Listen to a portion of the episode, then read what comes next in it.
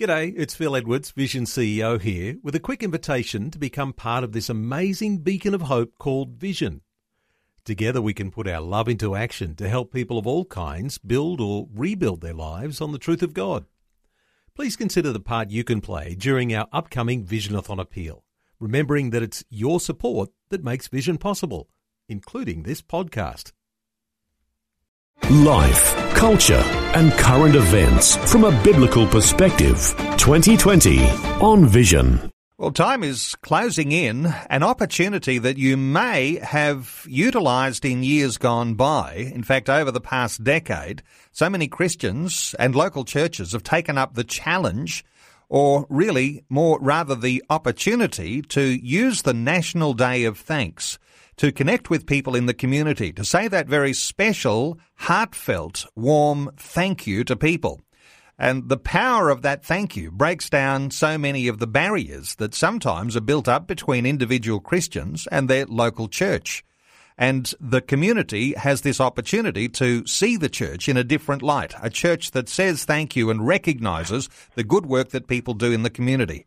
Brian Pickering is the coordinator of the National Day of Thanks this year, and Brian's back with us again today. Hello, Brian. Welcome back to twenty twenty. Thanks, Neil.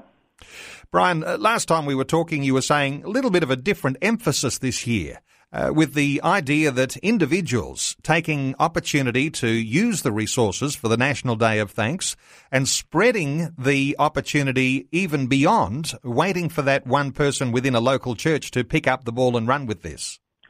Yes, uh, we, we've changed the, the name. Uh, it used to be known as the National Day of Thanksgiving, and now we've changed it just to the National Day of Thanks.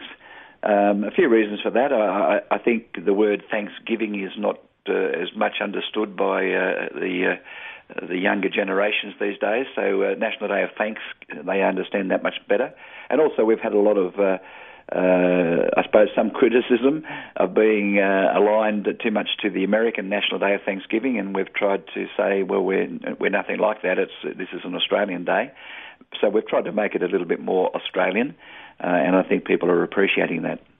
So, uh, and also the other emphasis we've changed is we've uh, we've always concentrated on getting churches to do things, and, and that's wonderful where they do, and we still want them to do that. But often it does take someone who has got a bit of initiative to uh, to get that off the ground. Uh, and so this year we're trying to encourage individuals to do things uh, off their own bat. So where we uh, uh, where we used to try and make it a, a day uh, where the church would promote it and celebrate it, we want people to celebrate it as individuals these days and do things on on their own. Brian, it seems to me that we're often very inclined to be critical of things that are going on in our community, especially if something goes wrong or someone does the wrong thing.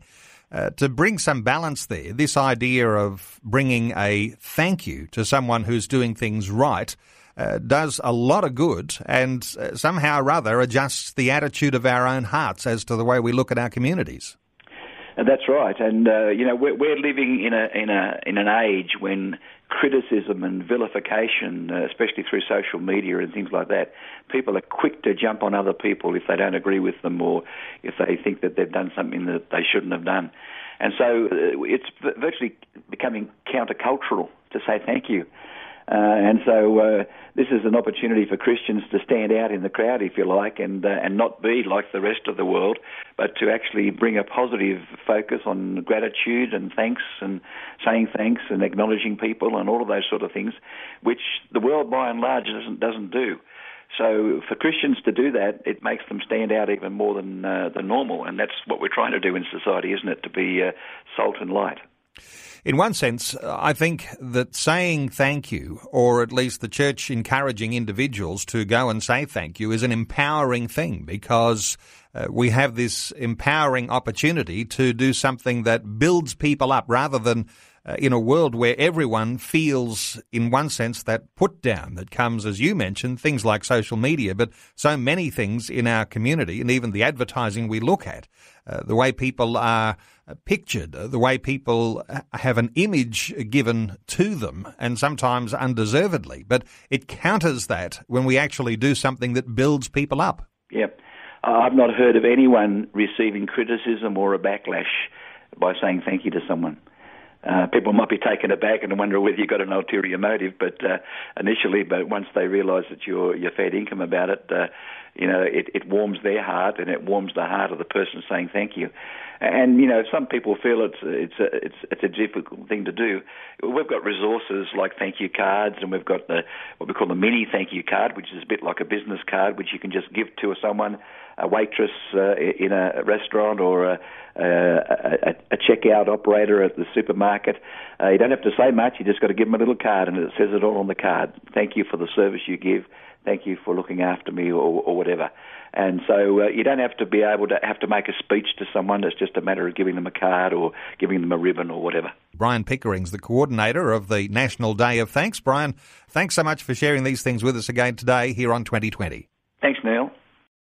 Before you go, thanks for listening. There's lots more great audio on demand, or you can listen to us live at vision radio dot org dot a u. And remember, Vision is listener supported. Your donation, large or small, will help us continue connecting faith to life for hundreds of thousands of people across Australia and around the world. Learn more or donate today at vision radio dot org dot a u.